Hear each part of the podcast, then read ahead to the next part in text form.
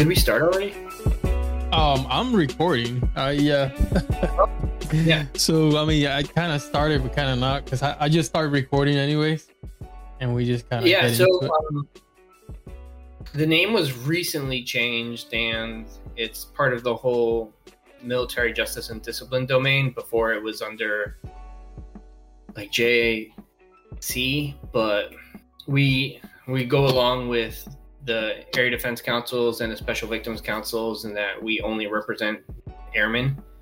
Um, for us, we're a really big office compared to like an ADC or an SVC. We have almost 20 people, but yeah, everybody who goes through the disability evaluation system, what you know, in a base legal office you'd call getting med boarded.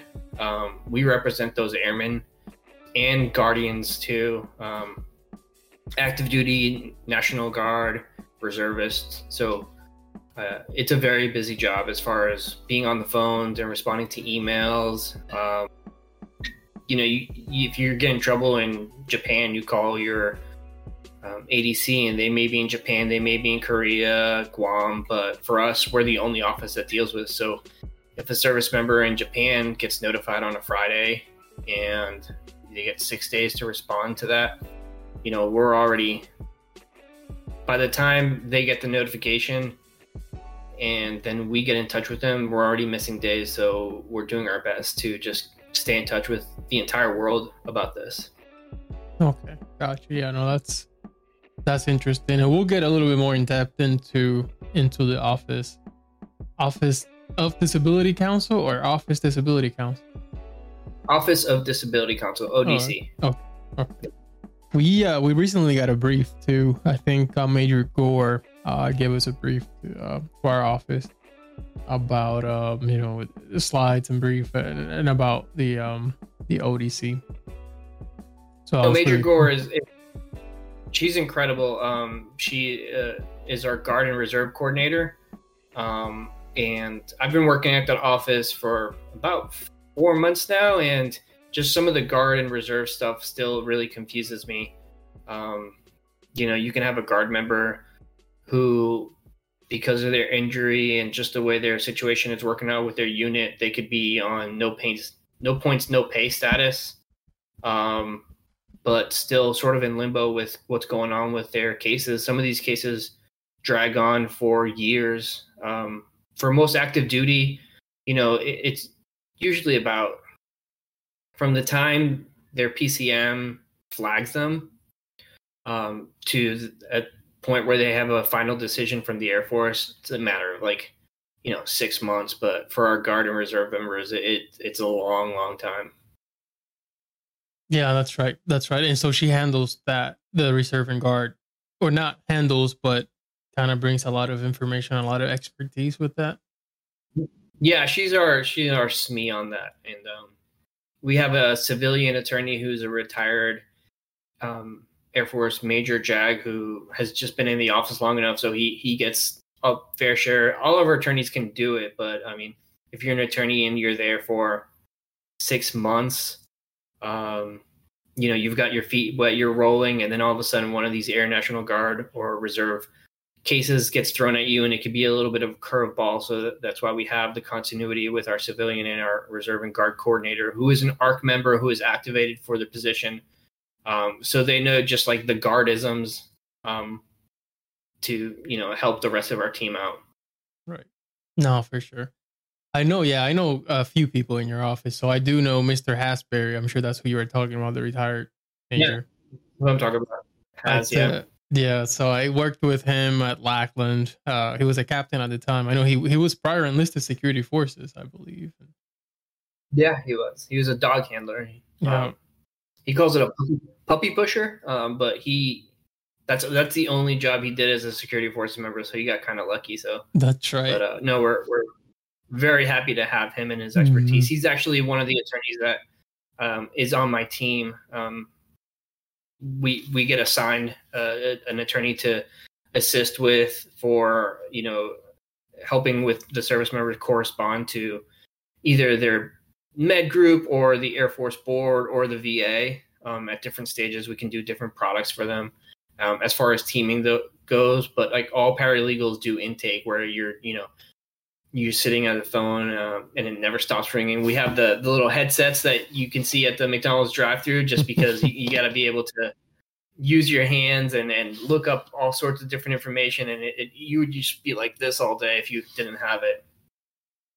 That's right. Interesting. Yeah. We'll, again, we'll get a little bit more into that. So yeah, um, Major Hasbury, um, Major Gore. I uh, I also worked with her at Lackland and uh, Captain Housel. I saw that she was there, but I worked with her at Kadena. Um, so I'm pretty familiar with with the team, and I think I'm working with Sergeant Romero on some um, uh, some of these paralegal badging initiatives as well. So yeah, I hear her during her meetings, and I'm like, man, Sergeant Perez has got his hands in everything there. well, she does. Yeah, Sergeant Romero. She was our team lead, so uh, did a great job with that.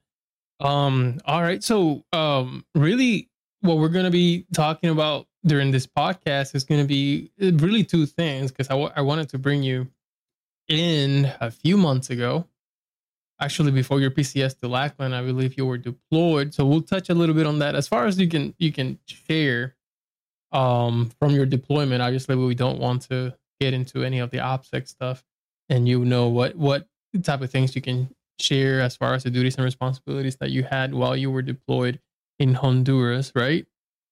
Yes. And uh and yeah, and we'll talk a little bit about because this is a different um a different aspect of what we do as paralegals and and a lot of us whenever we step out of the uh, legal office we go to either the air defense counsel or the uh, special victims counsel um so you know to, to talk about the o- odc and, and the mission there and and, and a, a paralegal role i think that's going to be interesting as well so we'll kind of quickly um uh, touching those two things. But before we get started on any of those two, I really would like for you to introduce yourself and uh, tell us a little bit about you. All right, so uh, I have a very convoluted last name. It's Olaja Gonzalez, uh, but the Air Force didn't include the hyphen, so it just looks like one long word. Um, I was born in Colombia in South America, and I moved to the United States when I was three years old. Um, joined the Air Force when I got my green card. Um, I joined later in life. I, I, was 23 when I joined, and then I had a uh, a JAG who really pushed me to get my citizenship at my first duty assignment.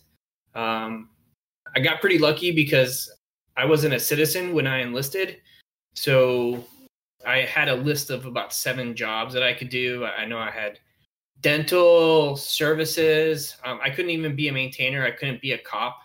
Um, but paralegal was on there, and um, I had a pretty decent ASVAB score. And I'm like, well, paralegal working with lawyers that doesn't sound too bad. Um, so I got interviewed at basic training, um, and then went to four base legal offices: uh, Seymour Johnson, Dover, Korea, uh, at Kunsan, so the Wolfpack, and then I went to Pope. Um, from Pope, uh, I deployed to Honduras, and then while I was deployed, I got an assignment that I would be coming to the ODC at Texas. So um, I go by Sergeant OG. So if you if anybody's ever worked with me, they probably only know me as OG. Um, yeah, I've been in the Air Force about 12 years, and I've been a paralegal the entire time. All right, awesome. So it's interesting you mentioned the citizenship thing because our last one of our well uh, episode 16 was with Airman Ramsey. Did you were you able to check that one out? So I saw Airman Ramsey um, through either Facebook or or Instagram because I think that she got coined by the Chief Master Sergeant of the Air Force. Um, but it, it's really great to see, um, you know, service members who choose to be Americans get highlighted. Um, it, it, you know, without touching too much on social issues, um, some you know growing up undocumented or uh, of a different ethnicity or background sometimes i can see how your americanness or your patriotism can get questioned but uh, becoming a citizen was you know it was it was probably one of the best days in my mother's life because she was um, a, a, young mom with two young kids and you know we, we were undocumented for a very long time and uh, that's not an easy life. Um, you know, a lot of people throw the word illegals around, and as somebody who has been undocumented before, it, it it's it's a term that I'm not comfortable with because it makes you feel like you know you're you're you're consistently um, breaking the law or something. And I was three years old; I had no choice. Um, but my mother wanted a better life for me and my brother, so I mean, it was great when I joined the Air Force. Obviously, she missed me and missed me going away. But uh, when I told her, "Hey, I'm I'm going to become a citizen. So she definitely she flew down to North Carolina. We had our ceremony um, at Fort Bragg, and you know I got a certificate and I had to shred my Colombian passport. Um, so it was incredible. Um, it was an incredible feeling knowing that that's something that she worked hard for her life to provide a better life for me. And then on the flip side, uh, a couple years later, she got to become a citizen with my brother, and I, I flew up to Boston. Well, I drove up to Boston to to be part of that ceremony. And it, it was, I'm not somebody who gets emotional, but it was emotional seeing her, you know, become a citizen. And uh, she's gotten to vote in person a lot more times than I have because I've just been mailing in my ballots. But, it, you know, she, she's 100% Colombian, but she's 100% American. Um, and it, it, it's, it's great to see um, Airman Ramsey being highlighted for that.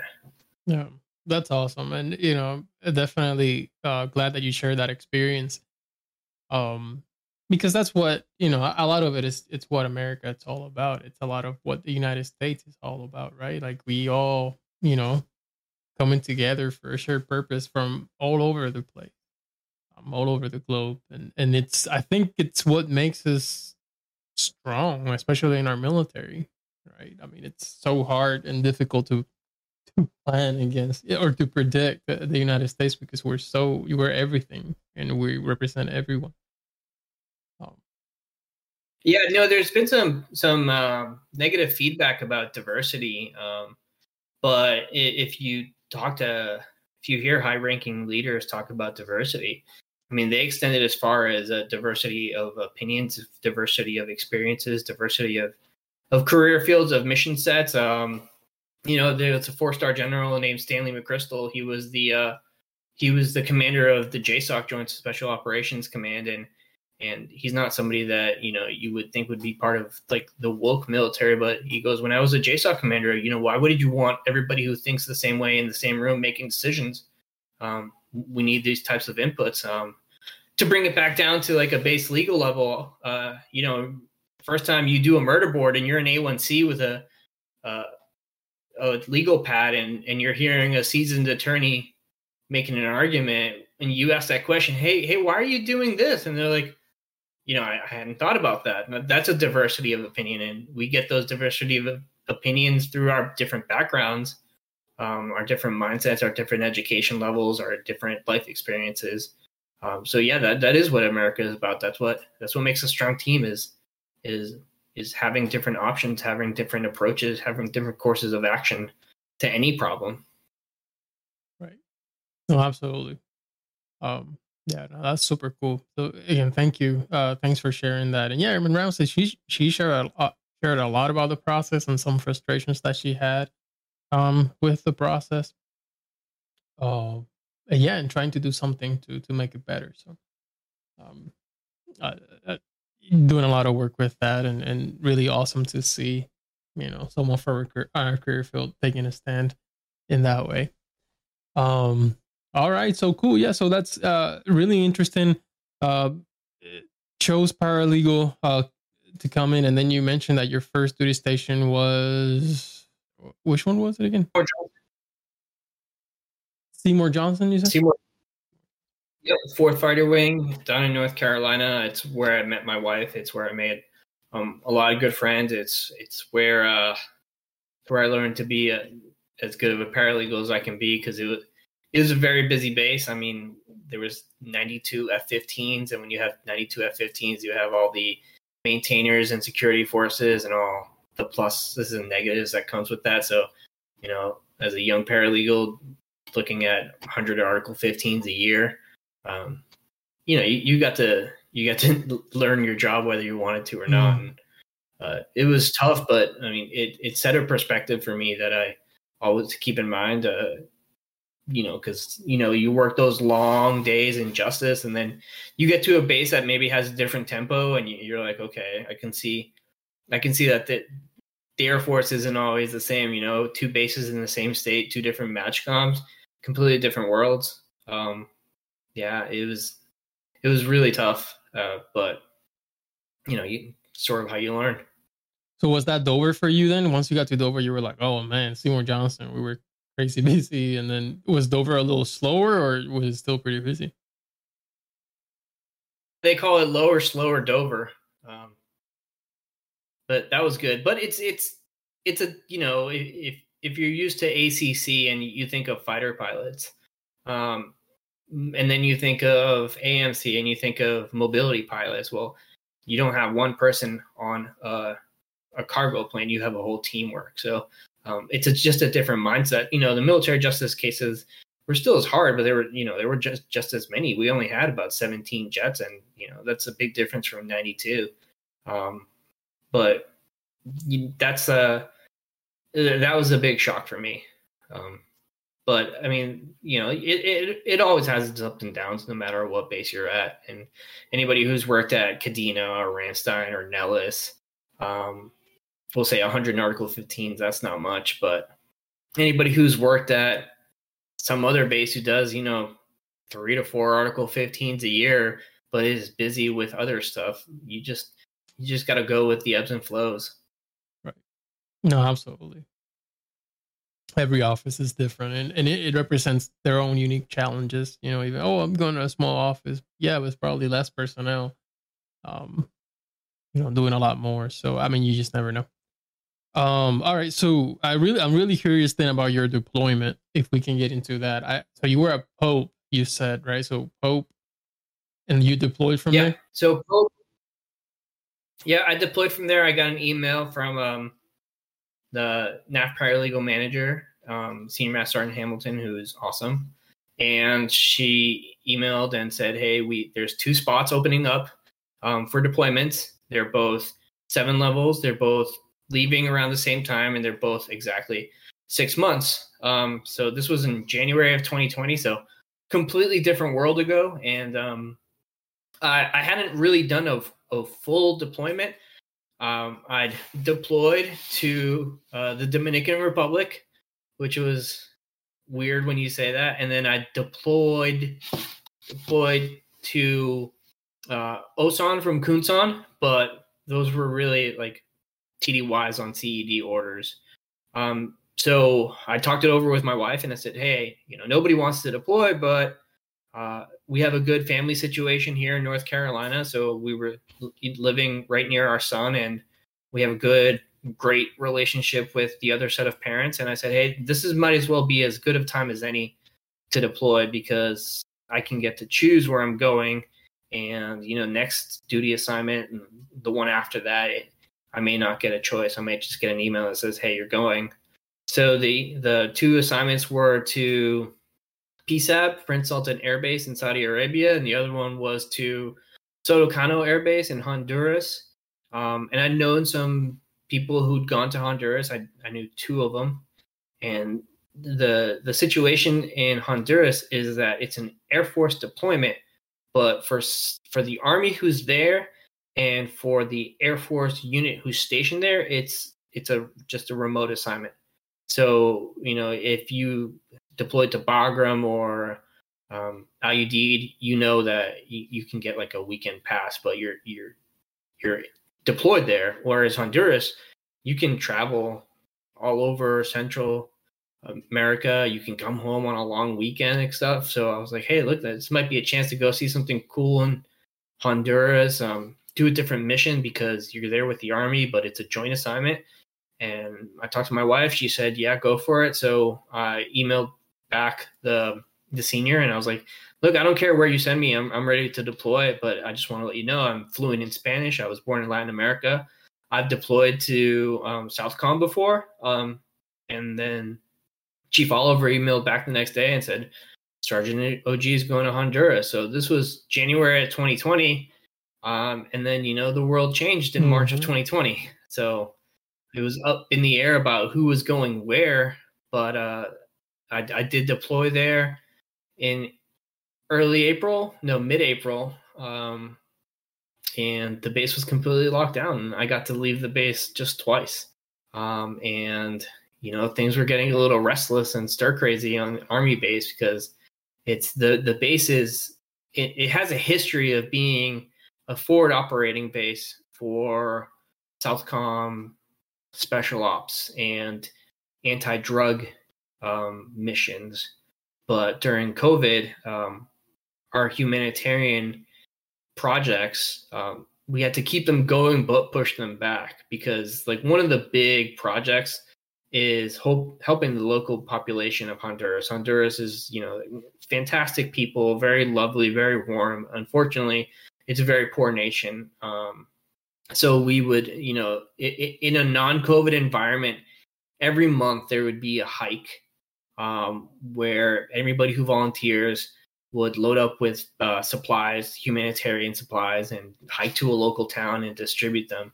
Well, you couldn't do that with COVID. Uh, mm-hmm. COVID is bad in the United States, um, but COVID is definitely worse in Central and South America. Not by the numbers, because you know America is a huge country, but you know if you have insurance, you can go get taken care of. In in Honduras, the situation was like they had 40 beds for people with COVID for the country in the main hospitals. In a, in a oh, hospital wow. that would treat a service member, there were 40 beds. Most people just, you know, you would go to lo- your local doctor and they'd say like, we don't have a respirator for you. Um, we don't have any any treatment for you. So we we have to shut down the base. Um, our local nationals, only the really mission essential ones, would come to work. Um, there was no weekend pass. Clearly, uh, there was no you know scuba diving trips to Costa Rica. Um, so it, there was times when it was just me in the office because the JAG was there, but the JAG you know was getting pulled all around, and I didn't have my local national for continuity because she was immunocompromised and she'd been working in a legal office for 40 years, but that's not essential. Right. So it was really cool. Wow. And so what did a I, I, I don't know what did a regular day look like? What what were your responsibilities while you were there? So it was just a you know like you would do a base legal office, um, but pared down and then throw in the army in there. So you know I did civil law, um, doing quick cursory legal reviews from my attorney for um, you know ops missions or hey you know the ambassador wants to come or southcom has got this question um, but also, you know, a soldier got in trouble for drinking too much and they rolled one of the uh, the gators, or a soldier didn't want to come to work. So I was doing uh, military justice for the army. I wasn't doing military justice for the air force. So I had to learn a whole new language, a whole mm. new version of um, basically our AMJAMS, uh, learn the army regulations on military justice. Um, and I thought, like, man, the Air Force is really well behaved here. But one time, uh, the first sergeant called, the first sergeant for the Air Force unit called, and he had a situation with one of his members. So me and my JAG went over there and talked to him. And I was like, wow, you guys, you know, you guys don't really get in trouble. I haven't had any Article 15. It's like, well, they don't go through you; they go through 12th Air Force. And I'm like, oh, that makes sense. But I, I could have been doing both at the same time if they'd given me AMJAMS access. But working with the army as far as Article 15s go, it, it was it was definitely different because just learn a whole new form and um, there's no commanders on G series orders, so that's one thing you didn't have to t- take care of. Um, but the sergeants major really um, did a lot of the work that are you, you, would do with a first sergeant and the commander. So um, the sergeant majors would be the one to do the offering, and so you'd be coordinating with an E9 every time. Um, and I sort of felt outnumbered because I was the only um, one of the only Air Force people that was like dealing with Army commanders that frequently. Wow. Do they also have? uh Do they have metrics?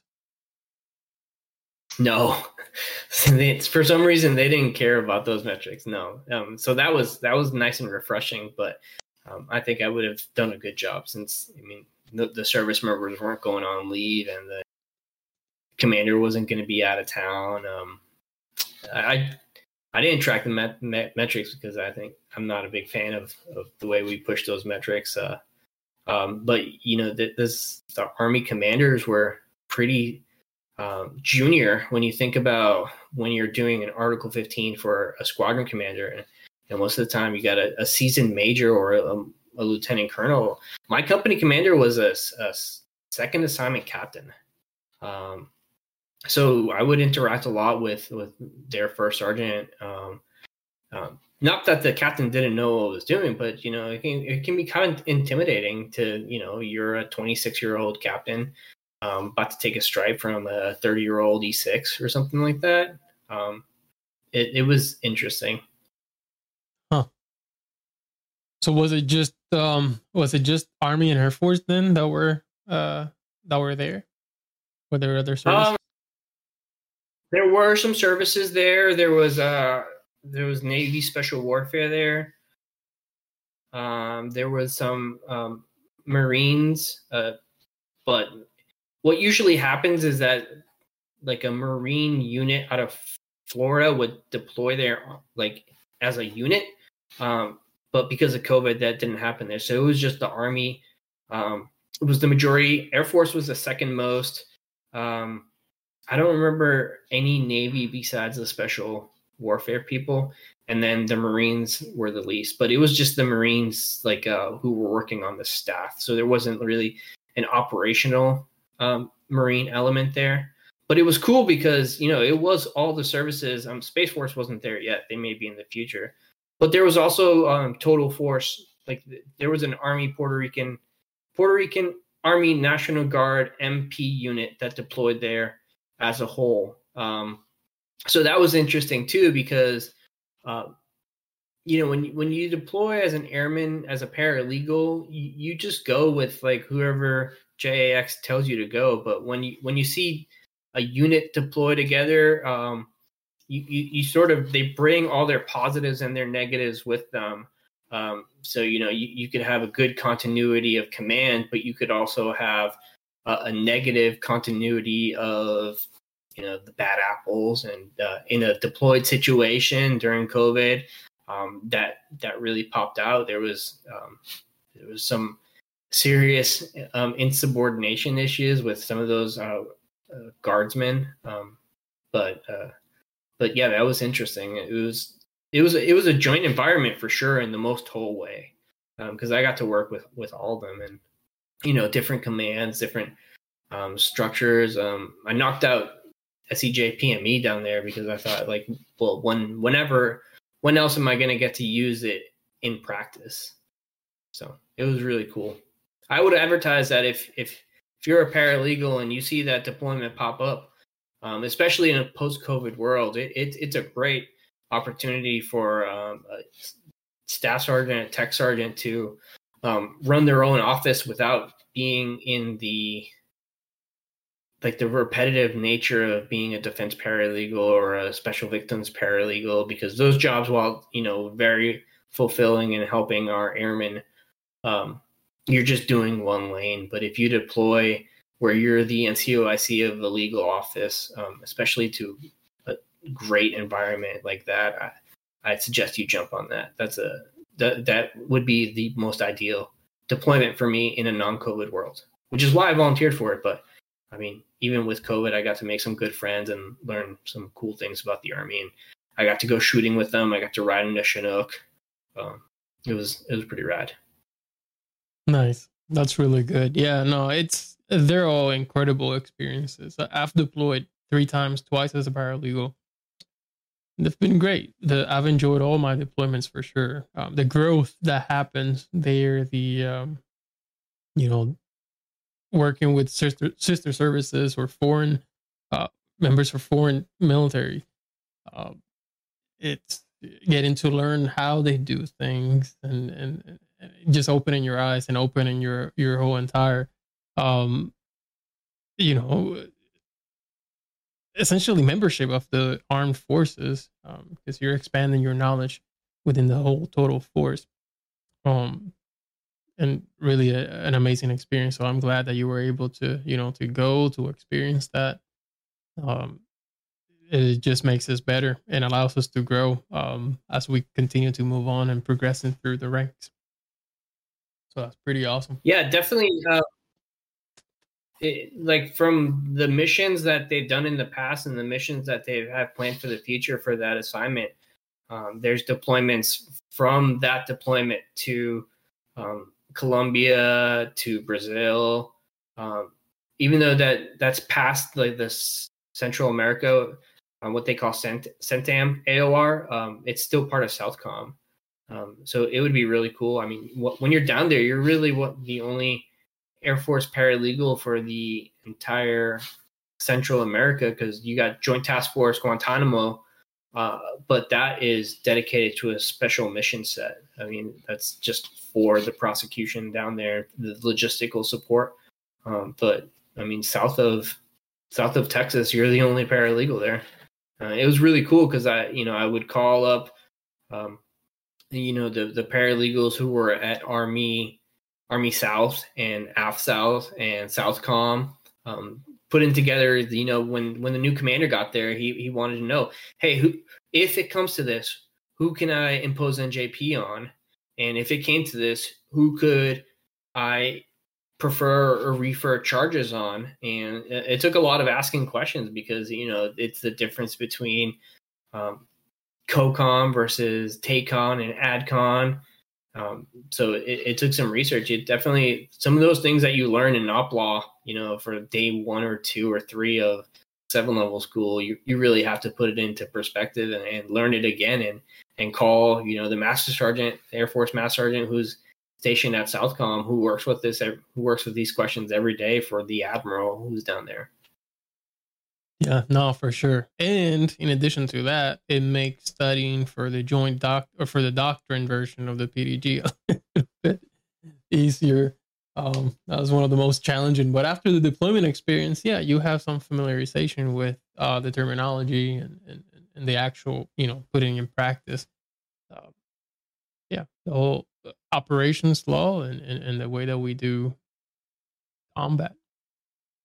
Um, yeah, definitely. I mean, if you're a staff sergeant and you you got your E6 test coming up, like one, you're deployed, so you, you can't you can't mess around on the weekends. You can't can't take long trips, and two, you're, you're going to be learning all the Army ranks and all the Marine ranks and um, how they operate. You know what an MEF is, what a just what a company is versus brigade versus battalion versus regiment.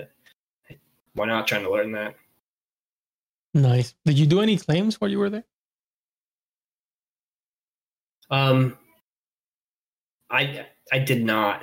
Um, because the paralegal who was down there was working remotely, but I got a chance to review a lot of the documents because, um, you know, some sometimes just like an, a helicopter working overhead or flying overhead can disrupt somebody's like house because if you're familiar with uh, some of the architecture of developing nations you know, that are not very um, affluent, you have like tin racks and tin walls and things like that. So that stuff can blow it up. So the ones that I, I, I, looked at, I didn't get a chance to work on. It was those types of things. It was like somebody's whole house being displaced just because of updraft from a helicopter.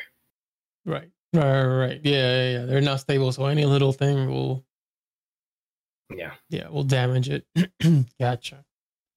Um. All right. Well. Cool. Um. Anything else that you wanted to share from the deployment experience in Honduras? yeah, Honduran food is great. So it's just another reason to to plug if you get an opportunity to go down there. I know uh, the guy who deployed after me. He was um he was Mexican and no he I think he was Dominican. Um, but somebody after that, I don't think they were Hispanic. So don't think like, hey, I'm not going to deploy to this place because I don't speak Spanish. Because hey, you can deploy there. You can have Spanish classes, and you know you're not going to be speaking Spanish all the time, but it, it helps to you know shore up your practice while you're down there with working with the the locals and the Puerto Rican Air National Guard and the you know employees at the dining facility. And so yeah, um, I'm just trying to get people to deploy down there because it's a great assignment. no, for sure. And I think now, and I think this is new that started maybe last year, uh, that on roster you can go and click uh, if you want to volunteer for a deployment. That's one way to get deployed now. Um, I know there's a button that you click and it stays on, and you know they can definitely, whenever they look for people to deploy, they can at least start with, you know, potentially people that want to go. Yeah, no, I mean it's it's a lot better if you have somebody who has the motivation to go as opposed to somebody um, who gets tapped to replace somebody, um, and then they're stuck there. You know, that I was, I actually had that close call when I was in Pope. Um, there was somebody who dropped out of a Bagram deployment, and uh, the NAF said to me and my my loss, "Hey, you guys are the only two seven levels in AMC who can go right now because of coding. So you'd be deploying in three weeks. And my supervisor got the short straw and he deployed to Bagram. He got stuck there for eight months. But if, you know, if somebody had hit that button and said, Hey, I want to go to Bagram, you know, they probably would have get, would have got started first. So hit that button if you really want to deploy, make it known. Yeah, no, for sure. It's a good tool, and I'm glad that they added it to give those individuals that opportunity. All right. So you get back from deployment and when did you so did you get picked up for ODC while you were deployed? Yeah. Um I um I got the Pope as a follow-on assignment to Korea. Um because I've been trying to get back to North Carolina to be near my son. Uh so got back to the States in August of 2018. And I thought I was going to be at Pope for a lot longer. Um, but around September of 2020, I got an email saying, Congratulations on your new assignment. And uh, I wasn't thrilled about it because, excuse me, I would be. Um, I would be. I would have gotten back to the states in April, no October, and then PCS in February. So that's what I did. I got back in in October, took some time, pushed me right up until the holidays, and then I had basically two and a half months to PCS. But uh, um, you know, every, everybody knows when you join up for the military, you only have so much say in where you get to live. Um, so it wasn't a bad assignment. I, I liked the area, and I knew um, an attorney who had gone there. And I'm like, hey, what's the office? Like, well, you know, it's busy, but it, you, it's different and it's pretty interesting. So I got here at the end of February, um, right after the snowstorm in Texas, and uh, I was. It was a little unsettling getting to a job that you have no idea how things work. Um, if you think about going from the base legal office as a senior airman or a staff sergeant to be the defense paralegal, well, you've probably worked a couple of courts right there. You've definitely worked a couple Article 15s. You've worked a couple discharges boards, so you know what the other side is if you want to think in adversarial terms. But um, you know, you, only hear about people getting med boarded, um, but you don't really know what that means, uh, and that's not even the the correct terminology for it. So when I got there, I'm like, what is all this? And I was really unsure about what I was doing. Um, but we have a really good training program here, uh, a, a, good phased approach to learning. And um, after a couple of weeks, um, I just realized like, oh yeah, I'm starting to get the flow of things. Um, but it, it was very intimidating because you know people were calling you on some of their worst days when they realized like I'm a 17 year master sergeant and now I'm gonna get put out. Um, and you're the one picking up the phone. You're the one answering the questions. Um, luckily, we have great paralegals, great attorneys who can help out, and and we do what we can for for our airmen and guardian um, going through this process. Right. Um. So I'm just curious because I, I, thought the those positions get advertised in uh, in AMS. Did they not, or do they not? No, they, no, they do. It's a um. It, it's a job like an area defense counsel or a special victims um pro, uh, paralegal where you, you can get vetted. Um, you can submit your application and and you know leadership might say you know this it's probably not the right fit for this person but sometimes you just get non-voled and then that's what happened to me i got non-voled um, but i called uh, the superintendent, who was then Master Sergeant Alan Salmones, and I talked to him about what's going on. I talked to him about my family situation, and uh, I talked about it with my wife, and I said, "Look,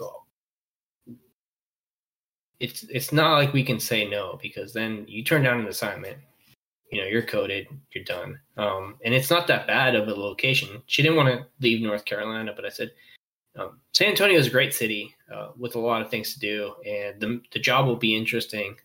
So we came here, and it, it, it has been a very interesting job, uh, just dealing with with people who are really confused about the situation and really feel like they're getting no help. Um, and we're the only people that are helping them in the military because, um, you know, the med group has their own priorities in this, and the AFPC has their own priorities in this. Um, so we're we're there for the airmen. It's why we used to be called the Office of Airmen's Counsel, but you know we don't help just airmen. Like I said, we help guardians too, and uh, we're we're helping service members who are injured uh, with visible or invisible injuries. A, a lot of post traumatic stress disorder from combat, from military sexual violence. Um, a lot of you know mental health, a, a, lot of back injuries, a lot of knees, a lot of feet. You know the the the tolls that the military just takes on your body, and, and sometimes the Air Force says like, well, unfortunately, it's time for you to not be in the military anymore. And by the way, here's this process and here's this number, call them and they'll help. And that's what we do. Gotcha. And um what are some of your responsibilities then as the as the paralegal? I saw that you were so when I looked at roster, I saw that you were a policy. Was it policy? So there's there's two it seems like two sections, right? The policy and then there's the outreach. I think those are the the two um, branches. Um, but ultimately, you're you're responsible for um, intake. So we have thousands of clients a year, um, and we take shifts either covering the phones or covering the org box. Um, because right now we have four paralegals with one more inbound, and we are staffed where we need to be as far as handling that workload. Uh, you're also uh, responsible for teaming with an attorney when uh, helping prepare correspondence to um, either you know the med group and things like a letter of rebuttal because when you're being put through the disability evaluation system the des process which most people call getting MEB'd, um, the medical group is responsible for preparing a narrative summary about what's wrong with this service member. And you know the service members don't always agree. So they contact us and we help them write a letter of response um, the same way you would do a rebuttal to an lor uh, so that when the afpc looks at it them, they may take a different opinion to what the med group is saying. And then ultimately when a service member does get a decision by the informal physical evaluation board that says, "Hey, your your disabilities are unfitting, and you're going to get separated from the military." Um, whether that be with a medical retirement or just a discharge with severance pay, we assist the service members in making their arguments to a formal board. Um, so, like the same way you do, would do with a discharge board or a court martial, helping gather evidence, helping do interviews, helping prepare um, the attorney's arguments and looking for things that the you know the service member may ask. Because the service member may say like um, yeah my back is messed up but my knees are too. And, and here i'll show you why my knees are messed up. Or the service member may say um, no i'm I, I can actually do my job. I can actually deploy. I can actually pass an air force pt test. And, and here's how i can show you that i can do all those things. And, and as a paralegal you're assisting the attorney in these things, um, preparing the service member to um, make their case to their board. The service member has a chance to call into the hearing. Um, it used to be a formal hearing in person, but because of COVID, we have to lock this down. So you you help um, draft the questions and, and take different approaches that you would do with the board. And then other times the service member would say like, I'm fine separating. I just think I deserve a higher rating. And you do a, a VA ratings reconsideration where you, the VA gives you a number. They, they look at they look at the tests that they do. Um, they look at your medical records and they just say 20%. And the service member is like, what do you mean 20%? I, I can barely get out of bed. And you, you take all the research, you take all the medical records, you, you take all the information that the service member provides for you, and you, you do a legal review about their entire um, their entire argument, and hopefully, you know, you, you get the VA to um, to get it right. Um, that's a pretty good feeling. Um, I had a service member who a pretty bad accident, and and you know she was rated at twenty percent for um, some very visible injuries and some very limiting injuries, and we raised her to eighty percent, and that's a that's a difference between getting out of the military and having TRICARE for life. Um, that's a big. It's, you know, for some service members, they're fine with with separating, but if you have a family, you've put in 15, 16 years, and the Air Force says, "Here's discharge, here's a, a paycheck," uh, that's not always the best option. Sometimes you, you know the, the, the sometimes the health insurance is is enough. So they get uh if we get them over a certain threshold, we can get them TRICARE for life for them and their dependents. Wow. Very interesting, Int- interesting process, and a lot different than all the things that we see on a daily basis, especially for us for our career field. So that is that is cool, and another element of helping other airmen, right? With well, whether it's you know as a SVP or DP, and oh, uh, there you go, you have the uh, ODC as well. Oh, no, it definitely that is. I mean, the work is the work is a lot, and you don't always have success. In fact, the success rate for getting service members returned to duty is less than 10%. But, uh, you know, when you get those victories, when you get some, somebody a much higher um, compensation, when you get somebody the ability to continue with their you know their mental health treatment um, after they get out of the military, um, it, it, feels really good, um, especially for our service members who have uh, PTSD or depression or you know a lot of the things that that really are going to impact you for the rest of your life um, you know that that service member and the Air Force agree. Like I shouldn't be in the Air Force, but hey, Air Force, you have some contribution to what's wrong with me right now. So really, for equity's sake, I deserve TRICARE, um, and that that's really helpful to be able to get somebody to retire um, because sometimes the Air Force doesn't care how long you've been in. Like you could be in 19 years and the air force says sorry like it's just you're broken but not broken enough to get tricare for life but too broken to keep coming to work and you know uh, i'm at 12 years and i can't imagine like how crushing that would feel to know that through no fault of my own um, i'm not going to be able to keep providing for my family um, so it, can be it can be emotionally tolling um, to to talk to service members. Um, but you, you take your victories where you can, and, and you know the teamwork that you do with your attorney. And when your attorney tells you, "Hey, you know, you did a great job with this," and our service, our our client walked away satisfied and and got what they felt they deserved. You know, that's that's what keeps you going through the next round of phone calls. Right. So, how do you like it so far? It's it's very interesting. I mean, uh, like I said, I I got there and I, I didn't know what was going on, but once I, I I felt like I could, you know, have a conversation with a service member and and assist them. It, that was really good because sometimes you know you you say to them, "Hey, we're here for you," like, and they say, "Thank goodness," because you know nobody else is on my side. My my med group isn't listening to me. My commander um, may not care about me, and they just want to move me along, but you know, my I have a right to be heard.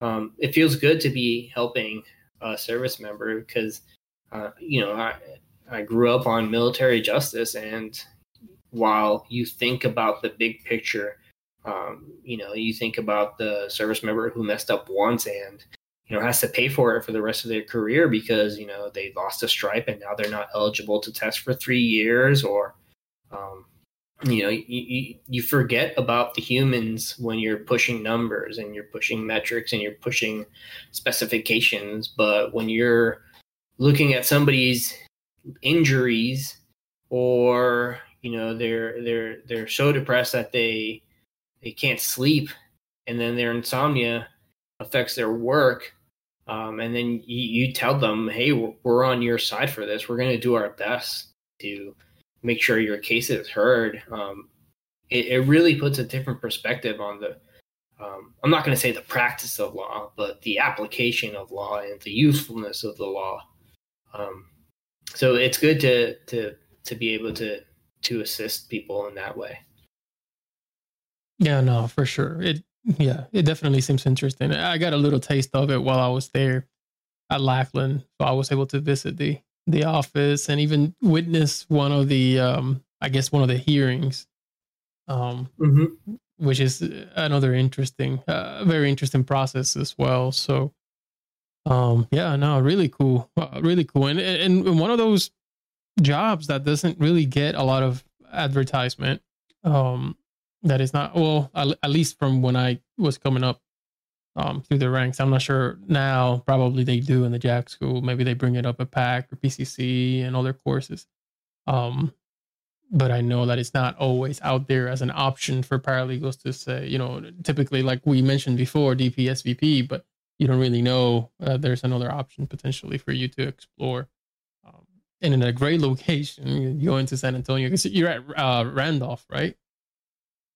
Yeah, I'm at Randolph, and uh, you know, a lot of people think, you know, you're going to go to San Antonio, you're only going going to Lackland, and you're going to be in the busiest, one of the busiest legal offices in the Air Force. But right now, it's got it's a good location. It's a good, it's a good mission. You know, um, you have some long days, but it's not going to be like working weekends, prepping for a court martial. Um, and what you were talking about is, is a job that you don't really hear advertised. When I was an airman, I didn't know about it. Um, so we're doing our best to get our information out there. Uh, if you have um, an office that wants training on it, we can put on our mission brief and we're free to answer questions and talk about, you know, the scenario. Um, well, because we we help we can help legal offices with information, um, even though we're almost sort of on opposing sides.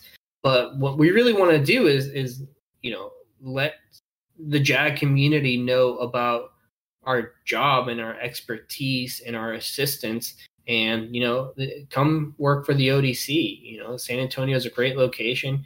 You get to be part of a, a, a big a pretty decent legal office um, practicing something that's pretty unique and uh, you know very very fulfilling um, when you when you really think about what you're doing.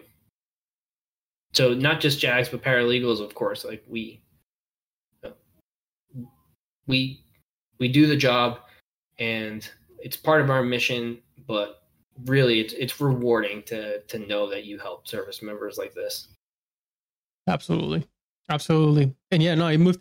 So I think it began.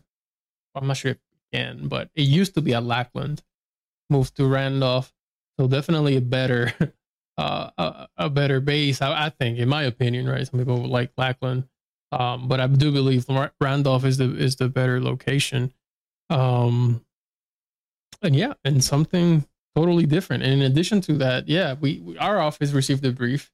Um, so if uh, you know if anyone's office is interested in in getting that mission brief uh, from the ODC and getting more in depth as to what they do and and uh, and all other details, then definitely get with them to get that. Uh, it can be part of your training. Especially if I if I'd been if I'd known about this office when I was in NCOIC of discharges, and I was wondering why my cases were busting metric when they get to AFPC. Um, you know, I wish I could have called the ODC at the time and saying, "Hey, can you explain to me what what's going on so I can at least let my commander know about why this is not moving along the, way it should. Yeah, and that's that option as well that you get because what so essentially they send up the discharge as a so it's it's both med board and you know admin discharge. Admin. Yeah. Uh, and I guess one, you, well, from what I remember, sometimes one couldn't complete without the other, or would, would the med board have to finish before the admin board or the admin discharge? So it there they've changed the regulation recently, even as to far as far as to who can approve it. Um, it used to be the SAF PC Council. Now, in some cases, it could be the GCM commander, um, and you know we don't work for the the GCM commander, but we can we can say like, hey, this is what we're seeing, um, and you know we have our own interests, and our interest is to get our service members, you know, the most amount of benefits or whatever uh, separation they would like, or returning to duty. Um, but we can at least advise you because we, we this is all we see is is disability evaluation system cases. You know, a, a discharge clerk pushes, you know, they get five or six boards a year. That's like that's a lot of work, but we have hearings every single day. Um, some of our attorneys, um, you know, you know, pretty much having a, a, a hearing three to four times a week. Um, so we know what what the AFPC looks for as far as what they consider to be separation criteria. Um, so yeah, give us a call if you want to come work for us, or if you have questions, or you want us to see if somebody at AFPCJA knows what's going on, because we're different from them as well. For sure. Well, Sergeant OG, I want to thank you so much for agreeing to uh, to do this. I know we we were supposed to do one uh, last year, um, trying to do one while you were actually while you were in uh, in Honduras, but um, we still were able to make it happen. So definitely thank you for wanting to share your experience from the deployment and telling us a little bit about the ODC.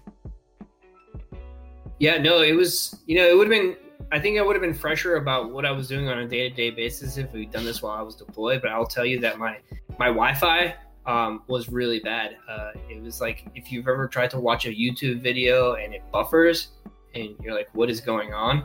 That's how bad the Wi-Fi was when I was down there. Yeah. But I mean, that it's probably my only complaint about the deployment that besides COVID.